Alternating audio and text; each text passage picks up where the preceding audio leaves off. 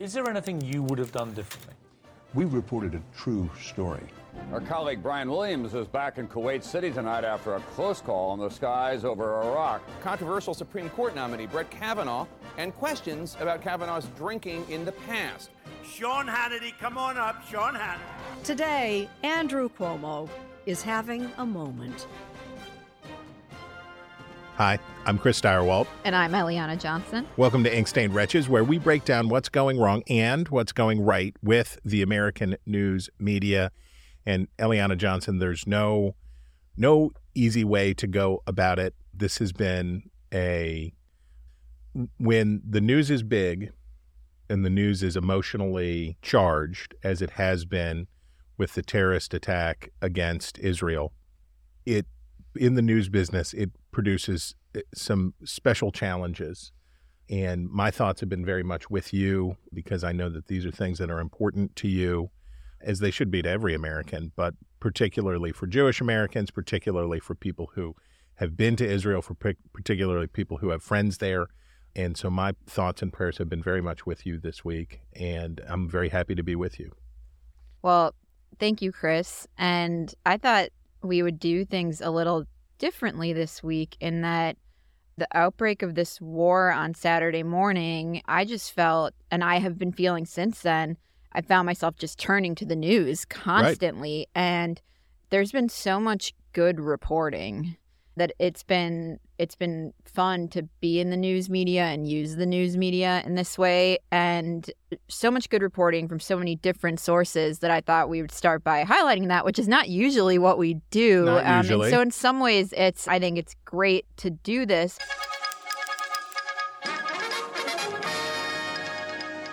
The other interesting I think aspect of this is that when Hamas went into Israel, they they weren't trying to hide what they were doing in the ways that there are sort of parallels. You know, Germans in the Holocaust very much tried to hide. They were not bringing cameras into concentration camps, and there were American soldiers when they came in. They sort of forced German civilians to to look at these things. But Hamas was intentionally videotaping and broadcasting these things. And so the way the news media has chosen to use or not use these horrific, some of the images are horrific but not gruesome. Some of them are horrific and gruesome. Yeah. But they wanted the world to see this. And so I think it's interesting to talk about how the the news media has chosen to use or not use that. And as a as a general precept, when you have a story like this that shows you what the news is for, right? You have a breaking story, you have a developing story, you have a huge story, and it's happening halfway across the world.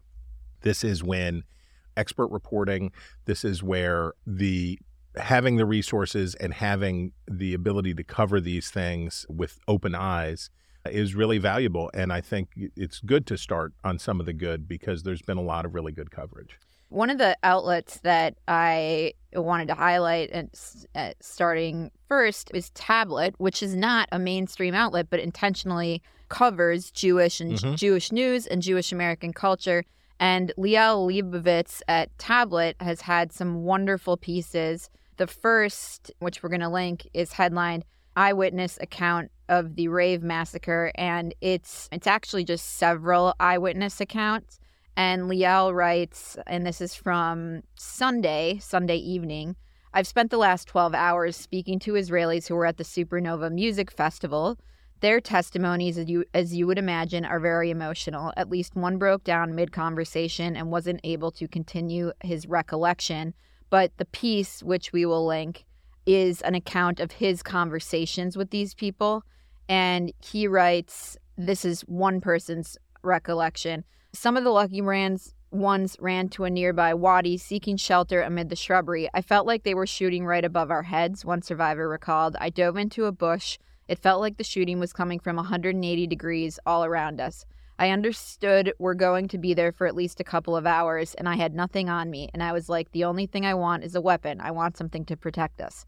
Eventually, he and his friends, some of them barefoot, decided to risk it and try to reach safety, walking close enough to the road to see it, but not so close so that they might be seen. I said, if we see like army or police cars, we're going to the road. Otherwise, we're going to stay away.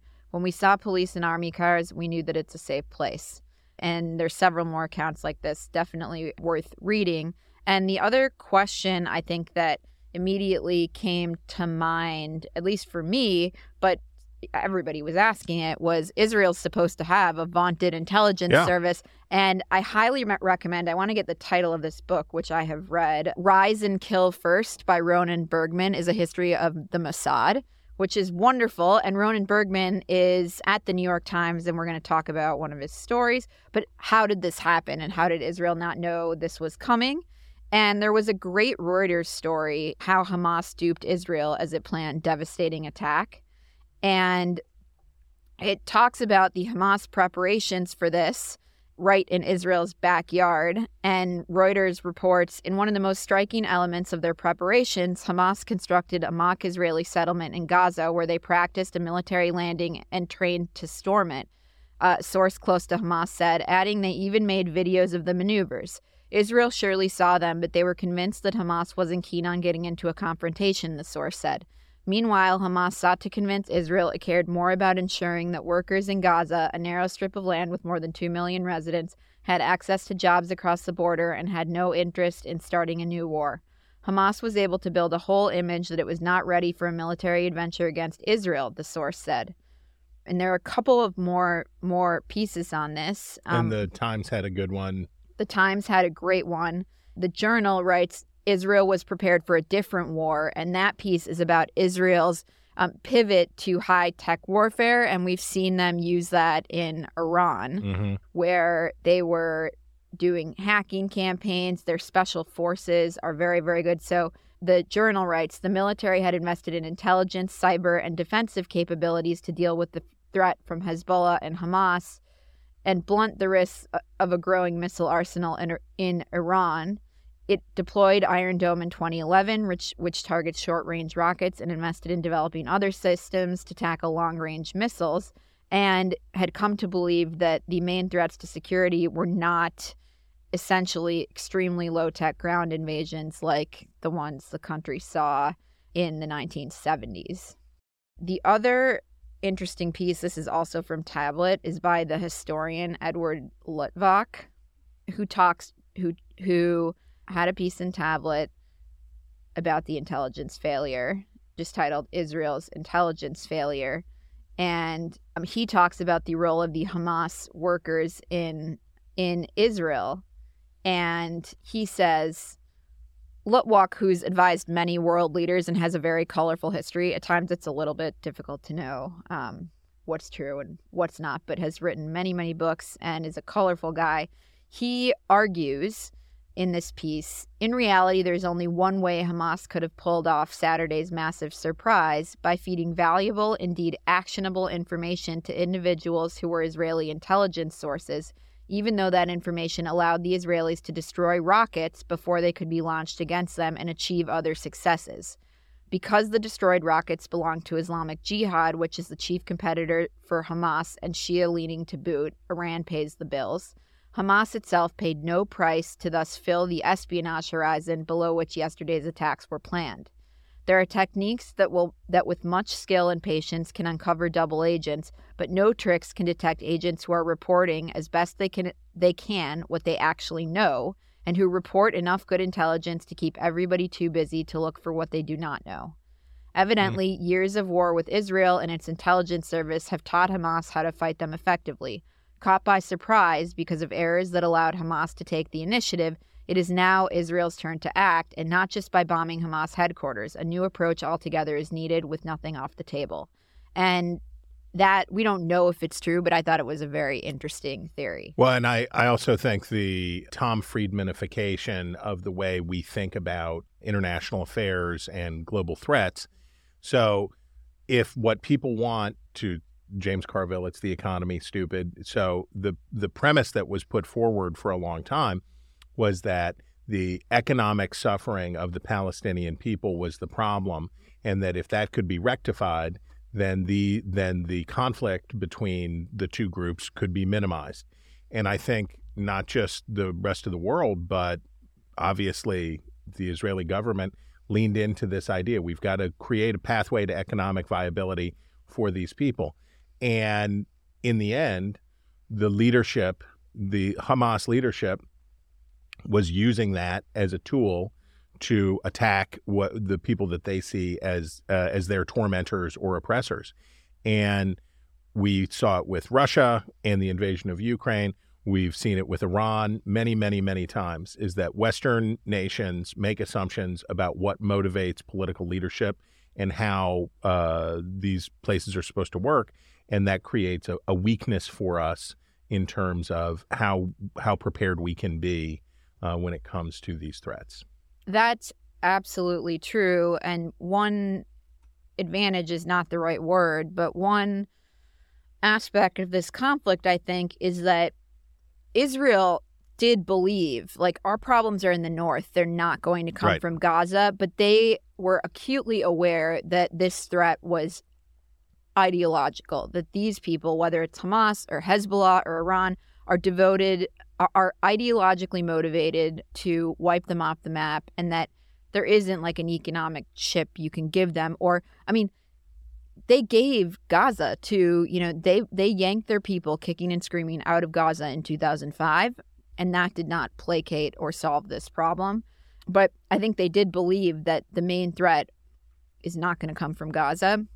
We've pacified it enough and that we just, you know, they told themselves we just have to mow the grass every so often. Like they're going to fire rockets and we're going to go mow the grass every so often. Now it's pretty clear they have to completely rip up the turf.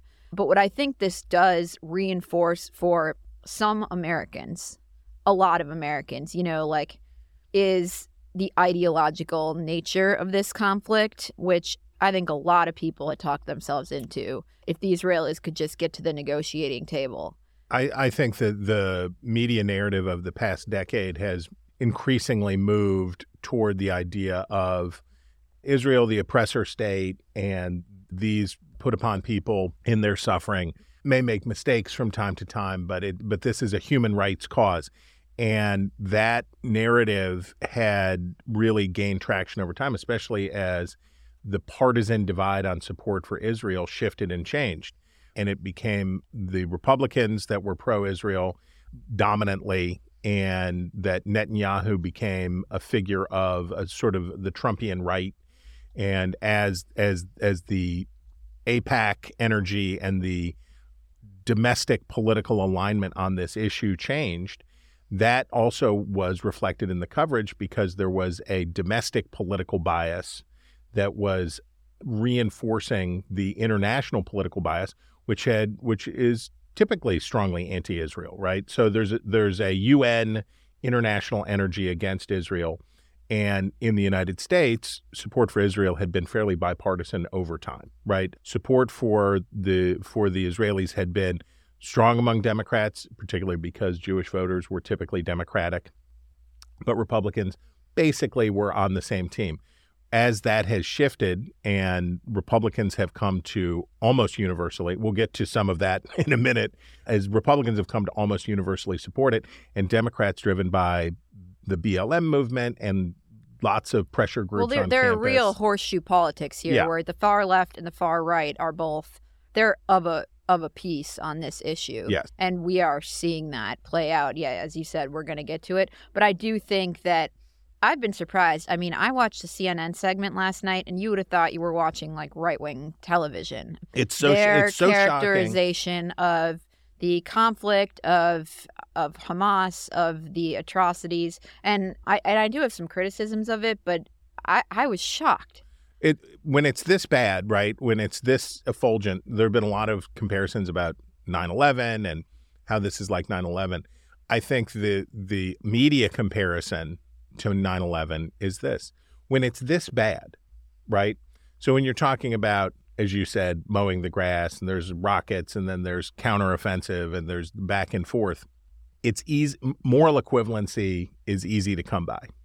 But when somebody does something this intentionally, and as you say, advertising doing something so intentionally inhumane, so monstrous, so evil, it shuts the mouths of many of the of the people who want to equivocate and many of the people who want to find that space. And in that way, Israel there was a brief media, mo- and we're going to talk about these things, but there was a brief moment you could feel at the beginning where the left or that part of the horseshoe uh, was pre-budding Israel, basically, right? Well, we know there's going to be an overreaction here. We know there's going to be an overreaction here, so we've got to get in there.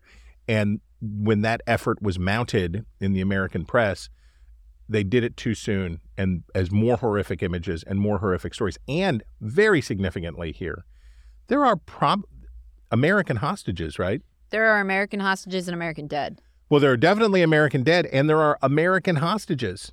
And when for Americans of and I just saw as we were going, as we were starting to record, it does look like U.S. Special Forces are are flying out there to try and rescue these American There hostages. is no appetite in the United States for anybody taking any Americans hostage. And especially when you have a bunch of craven murderers and terrorists doing it, there's absolutely not. And those folks who tried to pre butt Israel badly miscalculated. Just to be specific, the Daily Mail is reporting that the U.S. has put special forces on alert to help Israeli forces locate American hostage as hundreds of IDF reservists arrive at JFK to answer Israel's call to fight.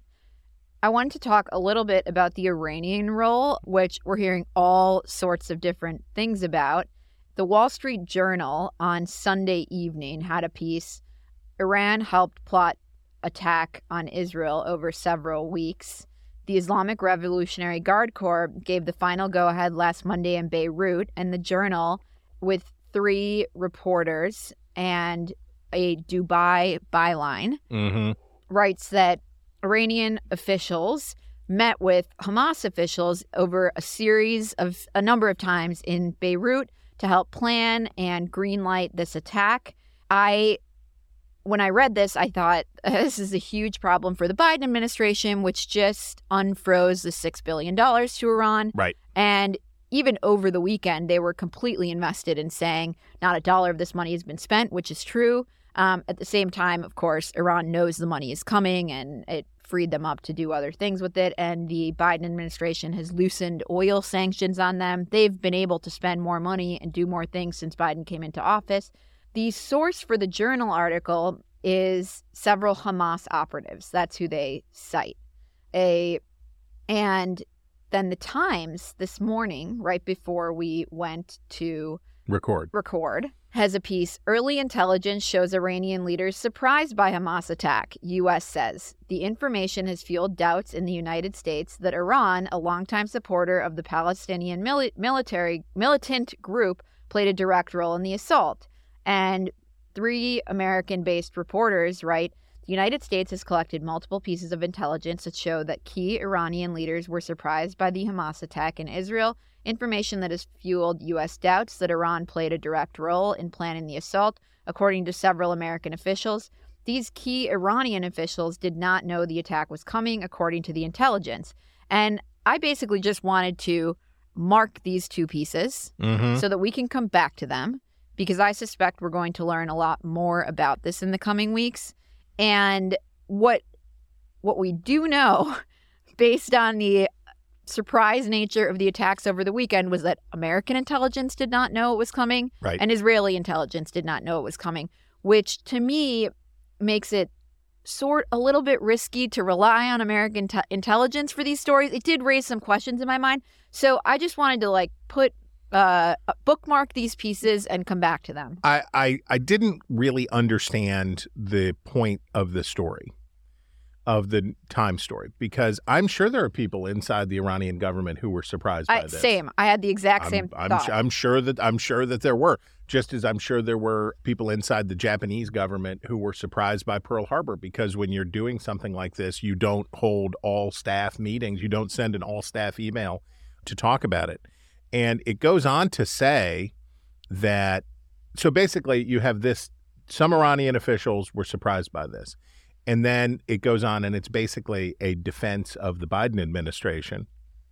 Uh, well, that was the purpose of the piece. Okay. Right. Like, well, I'm sure the intelligence officials they were talking to, and we know from the past 10 years that these guys are not politically, well, I'm going to take a gander. They're not politically neutral people. But at the same time, like giving these guys the benefit of- the doubt, I wanted to bookmark these and see how these stories age. Former President Donald J. Trump and other Republicans tried to cast blame on Mr. Biden. I think they succeeded in casting it. They they they they cast it Yeah, this is a problem. on Mr. Biden, saying that those funds helped to finance the assault. But that six million dollars is not U.S. taxpayer money. Oh, as Mr. Trump and others falsely noted, Donald Trump lied. What? I don't buy it. Nor is there evidence that the money, which officials have said is subject to Treasury Department oversight, was used to finance the attacks. And this just this felt like this felt like beat sweetening for Jake Sullivan, a chance to for the administration to say, "Oh, we know it's Iran, but it definitely wasn't this money." That they were totally unified and on message saying that over the weekend. Yes. I did want to highlight a couple of pieces I thought were remarkably bad, a couple of pieces and some coverage that I thought was remarkably bad. And there, there's been so much good stuff coming out, but the the head of the Anti Defamation League, Jonathan Greenblatt, had a, an interesting moment on MSNBC. And I, I flag this because you in the past have have had some criticism of the ADL and yes, Greenblatt. definitely have had criticism. He's he's too soft for my liking. Uh, but he, and by the way, I would have gone beyond this criticism, which which I'll mention. But Greenblatt tore into MSNBC when he was on Morning Joe, and let's play that clip. I love this show and I love this network, but I've got to ask who is writing the scripts?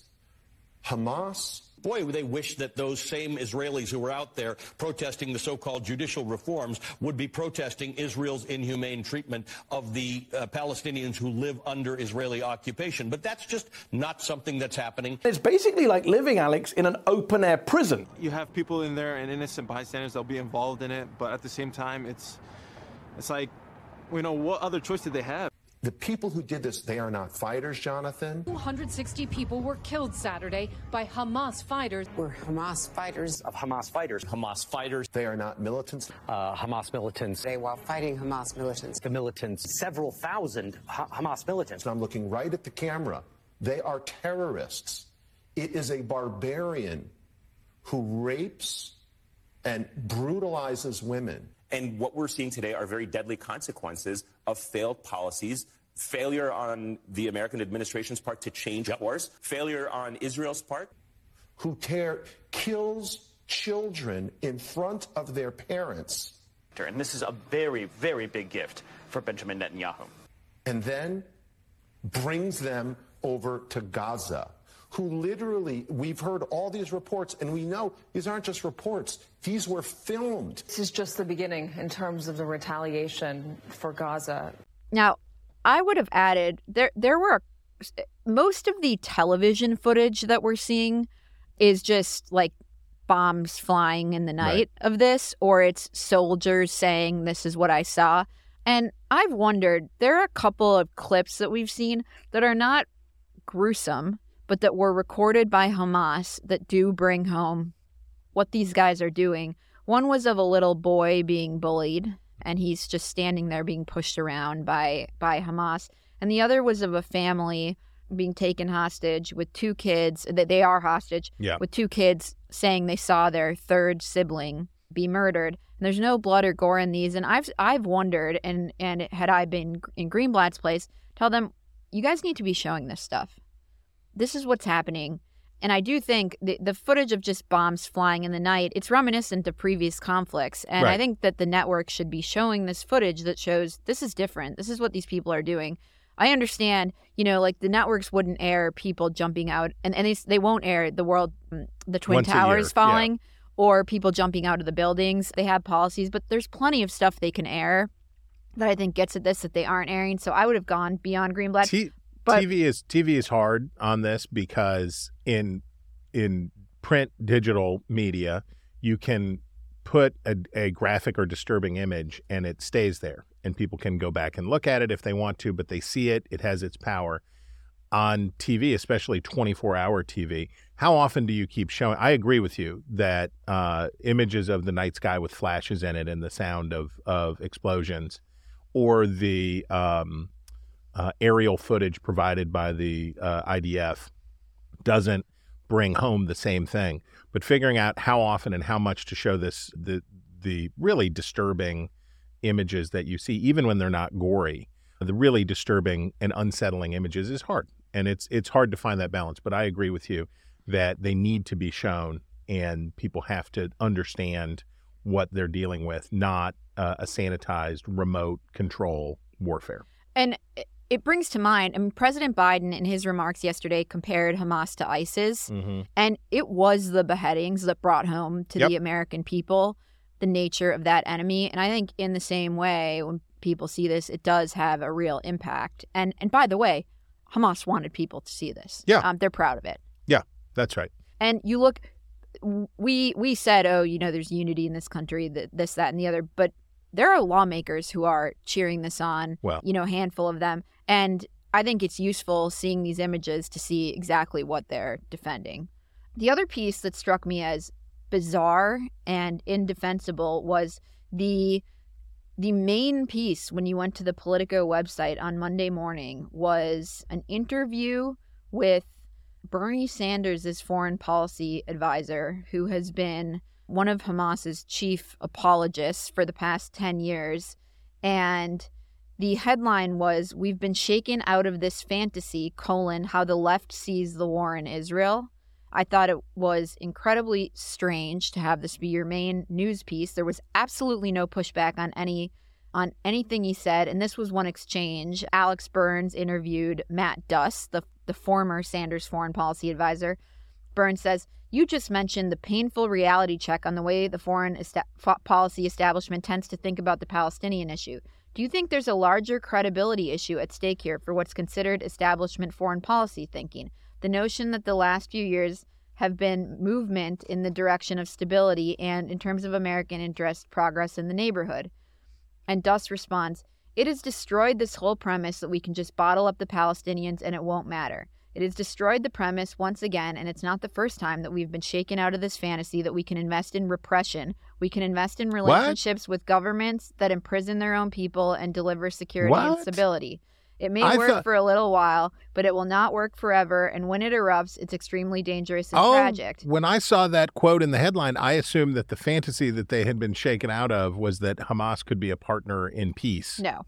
Oh, Um, and this is what we've seen here. Wow. And there's no there's no pushback at any point in the interview. And Woof. um I thought it was shameful and strange. That is la- that is super lame. Wow, jeez, Louise. The uh, the the what, what I have been meditating on in this stuff is stories like this that break through the normal barriers, and we saw the same thing with Ukraine. Stories that break through the normal barriers, the bubbles that people erect around themselves politically, often reveal how isolated people have become in their thinking, right? So for most Americans, they don't think about Israel and Palestine, and they don't think about that. They don't think about Palestinians and Israelis on a day to day basis. For most of the 330 million plus Americans, it's just not part of what they're thinking about on an, and it's not part of the news most days. And then when something like this happens, the as folks who are normally consuming local news, let's talk about viewers, uh, people who consume local news, maybe some news online, aren't engaged that much in day to day political or national news. When something like this breaks through, their reaction is going to be obvious. Who are these insane people? Who are the, who are these devils who are killing young people at a festival? Who are kidnapping people's grandmothers? Who are beheading children? Who are these people? This is this is outrageous. But if you live in a bubble like those kids at Harvard who put out their statements condemning Israel for being attacked, basically, if you live in the bubble that this person, what's his name, Matt Duss, if you live in a, a news bubble where you're only getting reinforced and you don't know how other people think, you are not going to be able to see the forest for the trees. You're not. So you that's. I'm always making the case for diversifying your news inputs and hearing other voices and expanding your horizons. Here's a great example of how stupid it can make you if you're not if you don't broaden your horizons. Just so that lest our listeners think our criticism is limited to the left. I, I have to say that I nothing outraged me so much this week than Tucker Carlson's interview with Vivek Ramaswamy, which I sent it to a few people and they said I I started watching this but couldn't get to the end. I watched the whole thing and I wanted to play a couple of clips from that. Let's let's take a listen. I, I got to say, you, you mentioned moral outrage, and and I thought the videos from southern Israel were morally outrageous, and I, I was offended Me by too. them and, and saddened by them. Uh, anyone who saw them, I think, was. Um, but you don't have to look far in the United States for moral outrages also on video. And there's not a city in this country, not just the big cities, but cities of 10,000 people. I was in one yesterday that doesn't have some constellation of drug addicted young people living outside. We call them the homeless, they're drug addicts. And they're addicted to drugs that were imported across an open border, allowed by the Biden administration. And they're dying more than 100,000 a year. Now, you could call it genocide, you can call it whatever you want, but it's the death of over 100,000 Americans a year and the living death of millions more who are living outside. So I, I don't understand.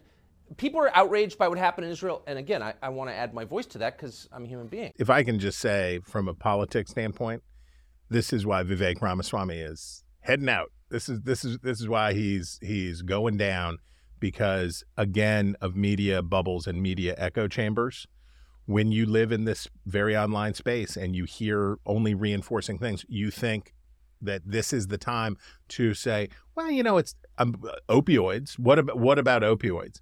It's so goofy and it's so disconnected and it's uh, to to draw an equivalence between what Israel is facing, the the attempted genocide happening in the Middle East, and opioid overdoses that people are inflicting on themselves is so morally disgusting and backward. It is revealing about these people. It is revealing about a a trend in the Republican Party. We know it's in the Democratic Party. We've seen the responses from Ilhan Omar and Rashida Tlaib. They have elected members of Congress. It exists in the Republican Party too. And I hope and expect this to come up in the next Republican presidential debate. And and hope it is a rising matter of public attention and concern that these are loud voices in our politics. opinions to have uh, opinions as i always say are luxury items don't have more than you can afford. And one of the tendencies that we have with our opinions is that whatever event when we have our opinions whatever events transpire we want to shoehorn them into that just take it as it comes This is I mean this is a deliberate minimization Yeah. of an attempted wiping out of the Jewish people and the the only Jewish state. yeah Chris, you sent this a little bit of a lighter item. And you know, it's funny when I've some of my colleagues when I've said, "Oh, like can I make a joke or can I can I pass on gossip?" they've said, "Please." please Um, a little we, we need some lighter stuff, so we're going to move into that. so jeff maurer who has the i might be wrong substack and podcast You should be his mascot. Well, I, he's he can be very very good, and this is a really good format for him.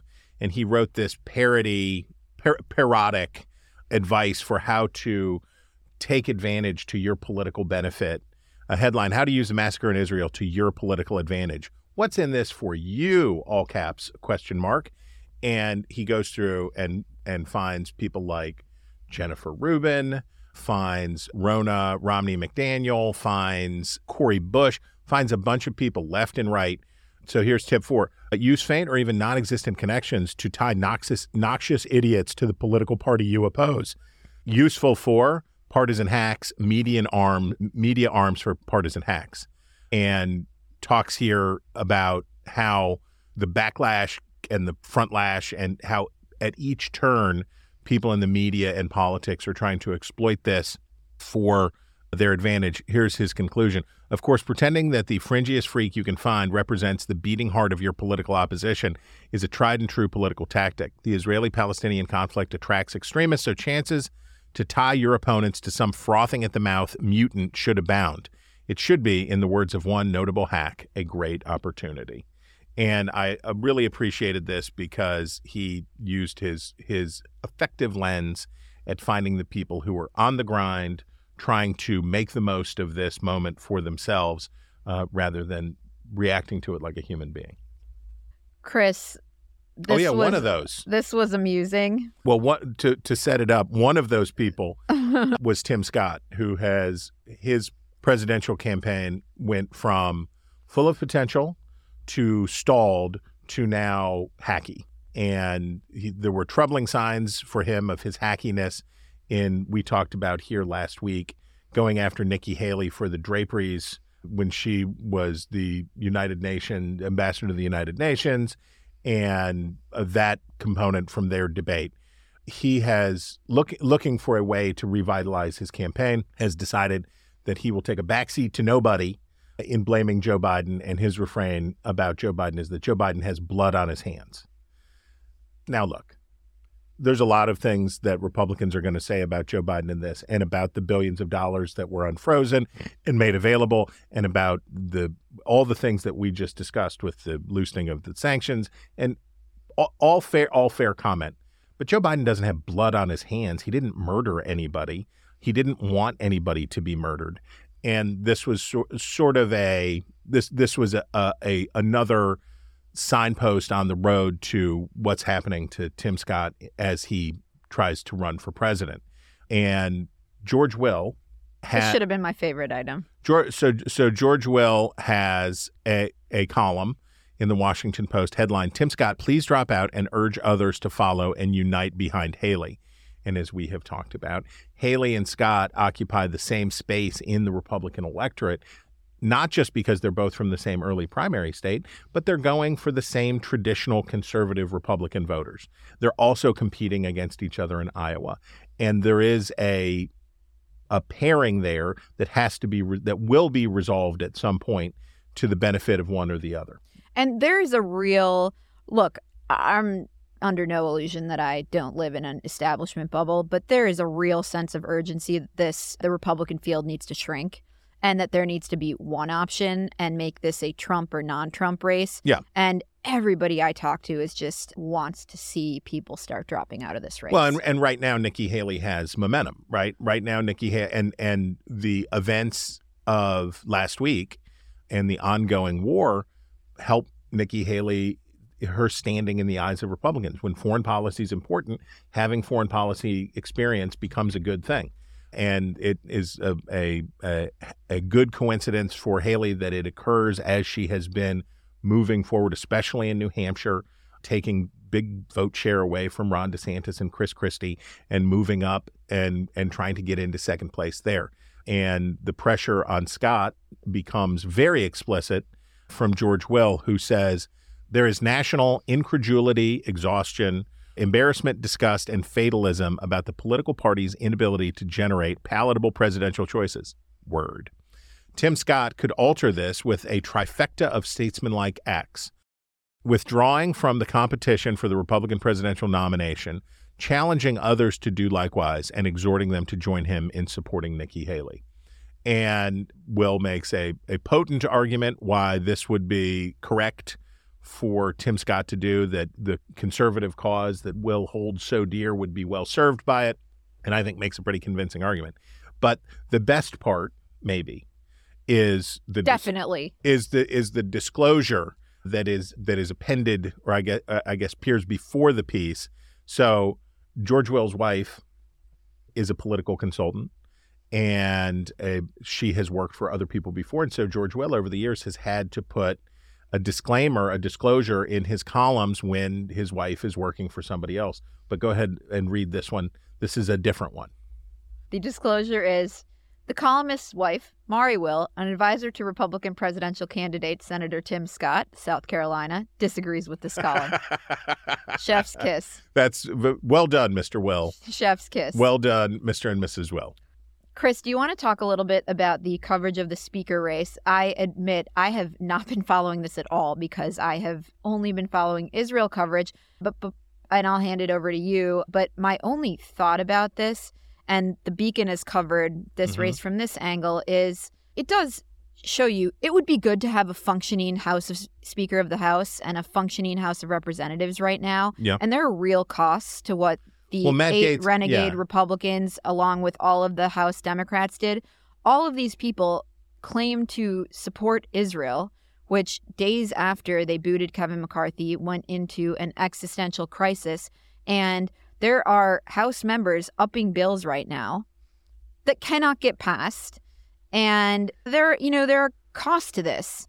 So Nancy Mace, who is now evidently just a goofball, who is not previ- previously was goofball These adjacent. people are unserious. so she wore she so she wore a scarlet A, which is for adultery in the scarlet letter. She wore the scarlet letter A drawn on a camisole to go to the House of Representatives because she says she's wearing the scarlet letter because as a woman she dared stand up to the political establishment, which of course is convenient because we now no longer have to ever think about Nancy Mace as a serious person ever again. We're we're we're we're off the hook when it comes to considering Nancy Mace. But how do you think Nancy Mace would have voted if the speaker if the motion to vacate the chair was happening this week as opposed to before Hamas attacked? Exactly. How I, and and Matt Gaetz wants to run for governor of Florida. Right. I hear there are a lot of Jews there. and the idea that the, the unseriousness of the fight within the Republican Party is, of course, made manifest by and and and here's another thought experiment. Not only do I think that Kevin McCarthy would have not been evicted, or that the vote might not even have been held if it were now, right? Think about what coverage. So we're we're recording this as the House Republicans are convening. They have convened. Nate Moore will be monitoring. And by the way, it's sweater season. Colin Chikola is here in a sweater. Nate Moore's still rocking linen. Still, it's a twi- It's a tw- it's a light twill. It's it's a heather twill. It's a light twill. Autumn is here and Nate Moore is behind. Well, he's in cords, but he's. I feel like Colin's more fall forward. And you didn't even mention me in my vest. I like your vest. I think you look you you look like you're about to walk across the quad to go. you look like you're about to walk Just across. channeling youth. Just walk across the quad to go in and and and go in Meet to, with the prof. to meet with the prof for office hours and have a matcha latte. So the dispatch, I will say, does a really good job of this, walking and chewing gum at the same time, covering these things. But how would coverage of today's speaker vote in behind closed doors among Republicans be different today if it were not for the conflict in the Middle East, if it were not for this war? This would be Wall to wall. wall to wall. And Matt Gaetz would be getting everything that he wanted, every whisper, every utterance. What's the latest from Matt Gaetz? And all of that stuff. But because of the war, there's no it's it's happening basically in a vacuum. And again, I do want to praise Dispatch, the Dispatch Politics team for keeping us abreast of it and doing it with a 30,000 foot view that has been very useful. But I also want to praise today something I did not think that I would I would be saying. Punchbowl News, which is too insidery generally for my to be useful to me. And what they're selling is for lobbyists and staff and people in Congress to really obsess over. But man, as I was trying to wrap my head around how this vote was going to be, Punchbowl News broke it down in a way that Axios could only dream of. It was it was so useful for me to see how it goes, and I was reminded of having multiple sources for multiple occasions. Sometimes you want to dive deep, and Punchbowl did a really good job about explaining how. And this is, uh, as Jonah would say, complicated without the benefit of being interesting. There's a vote before the vote that's going to take place that I was struggling to understand how it would go, and they laid it out, and it was really useful. So thank you, Punchbowl News. Who's your money on? I mean, I, if I had a hundred bucks to bet, I'd put eighty bucks on Steve Scalise. Will Colin will cut that out if if he if he fails. I just think it will be very hard for Jim Jordan to get there because Republicans know what a horror show the the next the the stretch between here and the election would be for them because Jordan is totally undisciplined. He has been really good at sucking up to Kevin McCarthy and leadership to try to get to where he is. But you can imagine how many shutdowns, you can imagine how much crazy stuff, and you can also imagine the Hunter Biden uh, absolute the the absolute fixation on Hunter Biden that would overtake the House at a moment where you want where House Republicans are very eager to demonstrate that they have the capacity to govern. Let me ask the following. Yes. Is there any chance that some establishment folks get behind Scalise or get behind Jordan because it would be more difficult to portray him as a as an establishment tool and they would have more stable leadership for a longer time. I think persuadable. If if well, it depends on what you want. If you if the worse the better is the idea that you make it so bad that ultimately the Republican Party kicks out the kooks and and their status inside the conference is reduced. And Jordan's done an interesting two step over the past few years. I mean, he became a real McCarthy ally. Yeah, totally. The sucking up was real. I, I think that if and it will depend on this vote whether they have to get to 217 votes inside the conference or whether they can do what they used to do, which is if you get a majority of the the the conference, then you take it to the floor. Chip Roy and Brian Fitzpatrick on the a moderate Republican both say no, we have to finish this inside, and we'll report back next week on how that all went. But I just think that if it's not Scalise, I Elise Stefanik is somebody who makes sense because she is from the establishment, but has spent a lot of time sucking up to the nationalists. And that's a there are more mainstream Republicans than there are nationalists or MAGA Republicans. So that so she's one, but they could also exhaust themselves, right? If they can't get there, they may end up Matt Matt Gaetz may end up with getting a, a, a caretaker speaker of the Denny Hastert mold rather than a more nationalistic or MAGA speaker that he said he wanted because they may exhaust themselves in conference and eventually somebody like Tom Cole from Oklahoma or somebody who people would say, uh, look, let's just be done here and move on. I think that's true. But Scalise, as much as as much as Team McCarthy may sort of rue the fact that Scalise will finally inherit what he's been angling for for so long, sometimes to the detriment of Kevin McCarthy, I think that I think that looks still like the the most likely thing by a pretty wide margin. Chris, that leads us to our quick report on the news business. Yeah, what happened? Which is, is that the Washington Post is slashing its staff. They are planning to lay off about 240 people. Uh. And I believe that's of about 1,500 reporters. And they had a $100 million loss.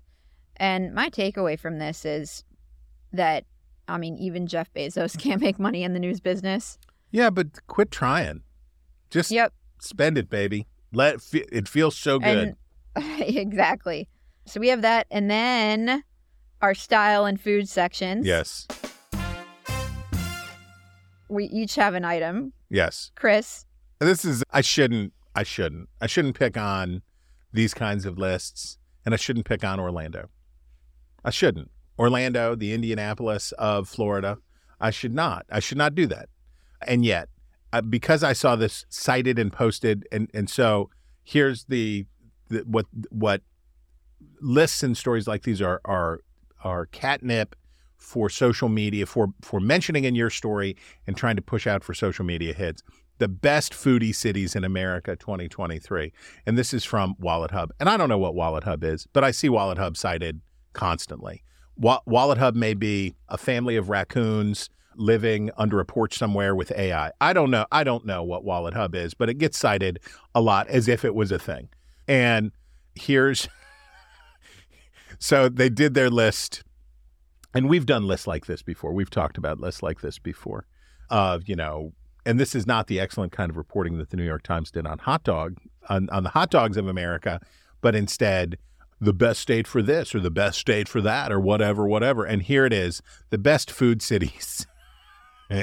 the best food cities in America Orlando, Florida. Portland, Oregon. I mean, you know, whatever. Sacramento, California. Absolutely not. Uh, Sacramento, California is absolutely not w- the third best food city in America. Miami, Florida. Yes. San Francisco. Yes. Tampa. No. I, I, there's good food to be had in Tampa, but Tampa's not a better food city than Washington D.C. It's not a better food city than Boston. It's not a better food city than New Orleans, Louisiana, and it is most assuredly not a better food city than New York. New York is the best food city in the country because it has so many people and it has so many rich people and it has so much of everything. And so I would just tell everyone when you see a list that includes San Diego, California, as the seventh best food city in New York, and that it is ahead of, and I like San Diego, but when San Diego is 10 spots better than Washington, D.C. Here's a clue that you may be dealing with a flawed. Mine is I watched The Golden Bachelor. Oh, and no. I am here to No. report back. Um, Oh. All right, this was my last night of leisure because Okay. it was Friday night and this war broke out Saturday. And my husband was in Las Vegas parting his tushy Really? off. Yes, he went to some football game. I don't know.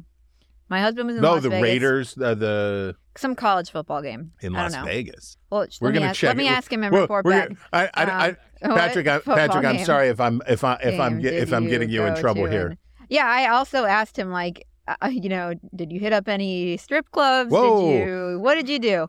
So College football okay, in I Las just asked Vegas. him. I'll report back. Okay, the UNLV running rebels. I'm just gonna say reporting on the podcast. The listeners want to know.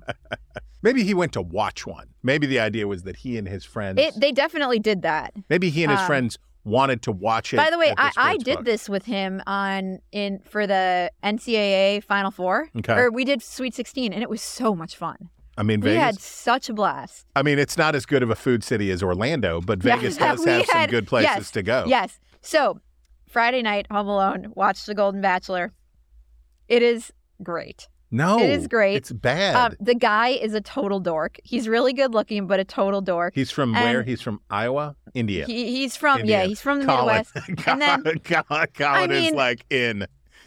oh, didn't go to a game. Uh, Okay. okay, his report is didn't go to a game, just watched and gambled on them at a casino Saturday and Sunday. Oh, okay. Okay. All right. So, Golden Bachelor, it's enjoyable.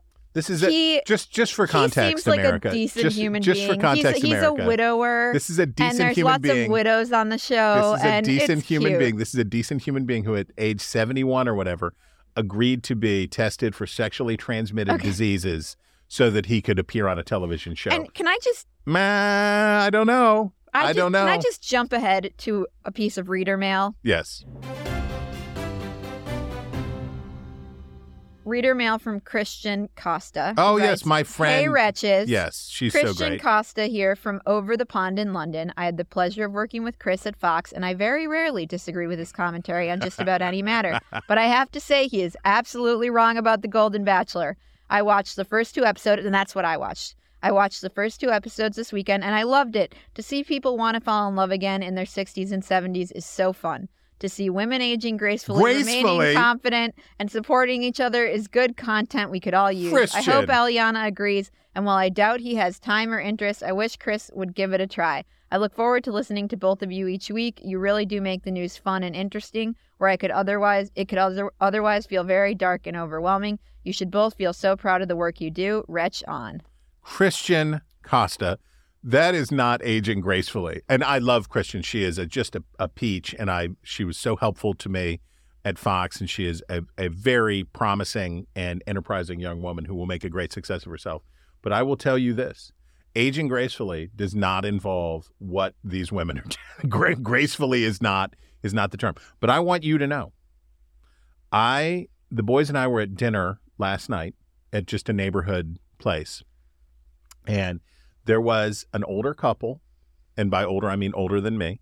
There was an older couple there on what was pretty obviously a first date, and they had they were tanned. They were their faces their faces were firm. I'll I'll say, and they were wearing expensive athleisure attire, right? So I would guess that these were people maybe I'll say 60 or so and they were dressed for sports but very clearly not going to participate in sports and they were very fit and well put together and they were clearly on a first date or a very very early days of the date. And you know what I did? I picked up their check That is so lovely. because it takes courage to go do that. And I'm for them. I'm I didn't tell them I was going to pick up their check and I I I did th- I did so anonymously. But I think it takes courage to go out and do it. But again, Anonymous no more if they're listeners of this podcast. they didn't look like they were probably Ink Stain Wretches listeners. I would I, I I would say I would say fitness and golf. Maybe oh they're probably listening to a pickleball podcast right now, and we wish them well. But that is one thing, and I'm all for it. Looking for love in all the right places on the patio at Mama's Kitchen. But the it is not graceful if the if the participants must be tested for sexually transmitted diseases before undertaking any encounter. This is not the sign of graceful aging. All right, Chris, that brings us to our obsessions of the week. Where we break down the stories we can't get out of our heads. And in the interest of time, and Mhm. because my obsession was the war, I'm going to turn it over to you and we will move on to favorite items. Well, I just my my obsession is the and I, w- I will not belabor it because I wrote a whole column about it, which we will link in the show notes so that you can read it. But I think everybody has now heard of deaths of despair and the research done by a pair of Princeton, sorry, Nate, researchers who were the ones in a 2015 paper identified that the lowered life expectancy for basically middle age, middle class white dudes. And this was a unified, there was a unified field theory here in which this explained Donald Trump. And in my research looking at how this had been tied to these discussions, the Washington Post, with characteristic restraint uh, in talking about these matters, had a headline that was something like How Deaths Predict uh, w- Where People Will Vote for Donald Trump. And so this was the idea was, and it was very much like the 1960s, poor whites, we feel bad for them, but they're a big problem, right? Because in in those days, it was that they weren't supporting racial integration and they weren't supporting the end of the Vietnam War. This time, it's they're backing Donald Trump and they're against progressive goals. So, the the work of Case and Deaton, it's a husband and wife pair at Princeton, was useful for a period of time in helping us understand how bad the opioid crisis really was. It was really helpful to see how hard it had hit. But as they have continued to try to extrapolate these views out into policy solutions, right? Because you, nobody wants to be the one who says, "Wow, look at this amazingly sad thing." See you later. If you're an academic, you if you're a policy person, you want a policy that will do it. And they're out with a new report, and it was basically it's right, but it's it's just wrong because what they're saying is, oh look, it's the divide at college. The real difference here is college, and if if, if the people who don't go to college are dying so much sooner, and it fetishizes college, and it makes it seem like college is this vehicle out of these problems.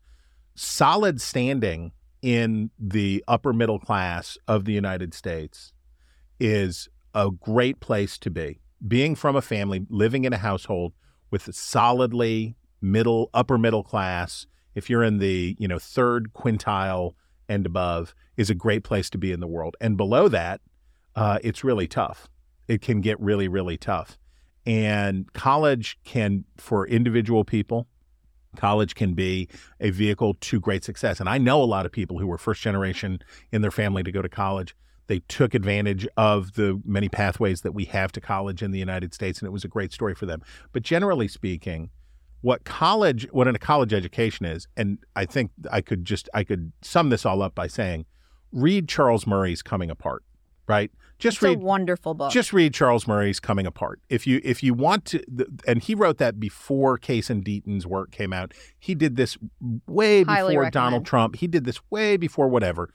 Read Charles Murray's Coming Apart because he just looks he looks at white America 1960 to 2010 and he talks about what happened and college is a big part of what happened because it wasn't that college changed the people it was that college sorted the people and that the people stopped my parents were very typical of America at one point. My dad had a college degree my mom did not. That was not a very uncommon they got married in the late 1950s that was not an uncommon thing at all in the late 1950s especially for men to have gone to college and women not to have gone to college. That was very normal. It doesn't happen anymore right?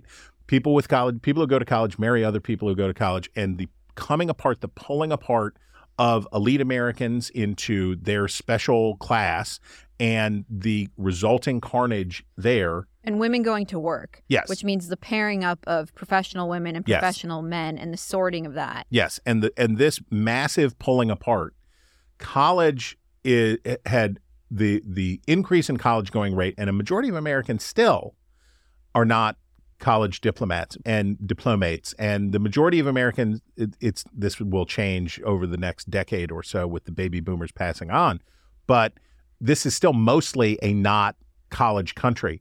But the elite is uniformly college, right? Almost uniformly college.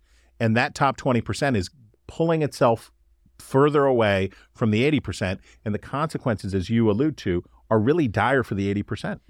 And the college leads to different sorts of sorting. It leads to having kids later, Yep. living in different cities, doing different professions, making more money, and leads to people leading c- completely different lifestyles, living in different cultures, having different values. Yes. And essentially, the book is about the creation of two different countries within one country. and and it was all there and to to watch this effort that is finally it, and it got so close there was a, a Yascha Mounk piece and they were so close they were right on the three yard line but they couldn't get to the final thing which is college has changed the way americans live not it's not about how they learn or what skills you get or, or what happens to you at college. It is that it has fundamentally reshaped american cultural life and the people who go to college manage to maintain the kind of value typically america's elites and this is david brooks's work and uh, Bobos in paradise too. And so it made me mad so i wrote a whole thing about it and now i'll inflict it on you america And I did want to note that we had a very thoughtful letter that we will read next week from Paul R. in Idaho. we hear you paul Yes, we will get to it next week. But now it is time for your favorite time of the week. Where I am forced to say something nice, but you will lead by example. One of I have one son who loves sports, who is a sporto to the core. He can tell you all of the batting statistics, all of he can give you the odds for every game. He he lives there. And I have another son who couldn't have he he could not have cared less about sports, but has for some reason come to embrace. I guess these this is uh, correct for him. Bundesliga soccer and Formula One, Formula One racing. So it is to my eldest man child that I owe thanks for this piece on Yuki Tsunoda. Okay, sorry, Mr. Tsunoda, which was this really interesting look into Formula racing and really interesting look into this guy who's like the bad boy and he's defying the stereotypes about polite, nice Japanese people by being rude, crude, vulgar, and all this stuff. And it turns out it's really it's really well written and really engaging. And Well, can you read the quote from him? It's so funny. oh yes, okay. The pressure was on. Let's see. I'll read it. Okay, you go ahead. In the wildly popular Netflix series Formula One Drive to Survive, Mr. Tsunoda was shown farting, being lackadaisical about strength training, and announcing, I want to go first poo before a massage. so I'm tuning in. Golden Bachelor, you're going to have to take a back seat. That's right. That's right. I dig it. I mentioned this last week, but I wanted to give a plug to Robert Novak's book, Prince of Darkness, So which I have been reading. It is fantastic. And it brings home Robert Novak wrote a an opinion column, a reported opinion column for several decades. And it really underscores how important reporting is as a foundation of writing opinion and how important talking to people, traveling, getting Word. out, and informing yourself is because I meet so many young people who want to sit behind their computer screens and write opinion. Get out of your and bubble. you really, really see in this memoir how well he knew politicians. He traveled to Vietnam to see the war and talk to the American officials who were running the war. And at the beginning, he writes For the sober sided younger generations of journalists, having fun may seem unserious. But I had a terrific time fulfilling all my youthful dreams and at the same time making life miserable for hypocritical, posturing politicians and, I hope, performing a service for my country. Yay. So, thought that was a wonderful note to end on. break out of your bubble, people. That is all the time we have for the news about the news. If you have a story you want us to talk about, email us at wretches at nebulouspodcast.com and sign up for our newsletter at nebulouspodcasts.com. This has been Ink Stained Wretches from Nebulous Media, produced by Colin Chicola. Find us on iTunes or wherever you get your podcasts. Leave a five star review. Six. Just search for Wretches.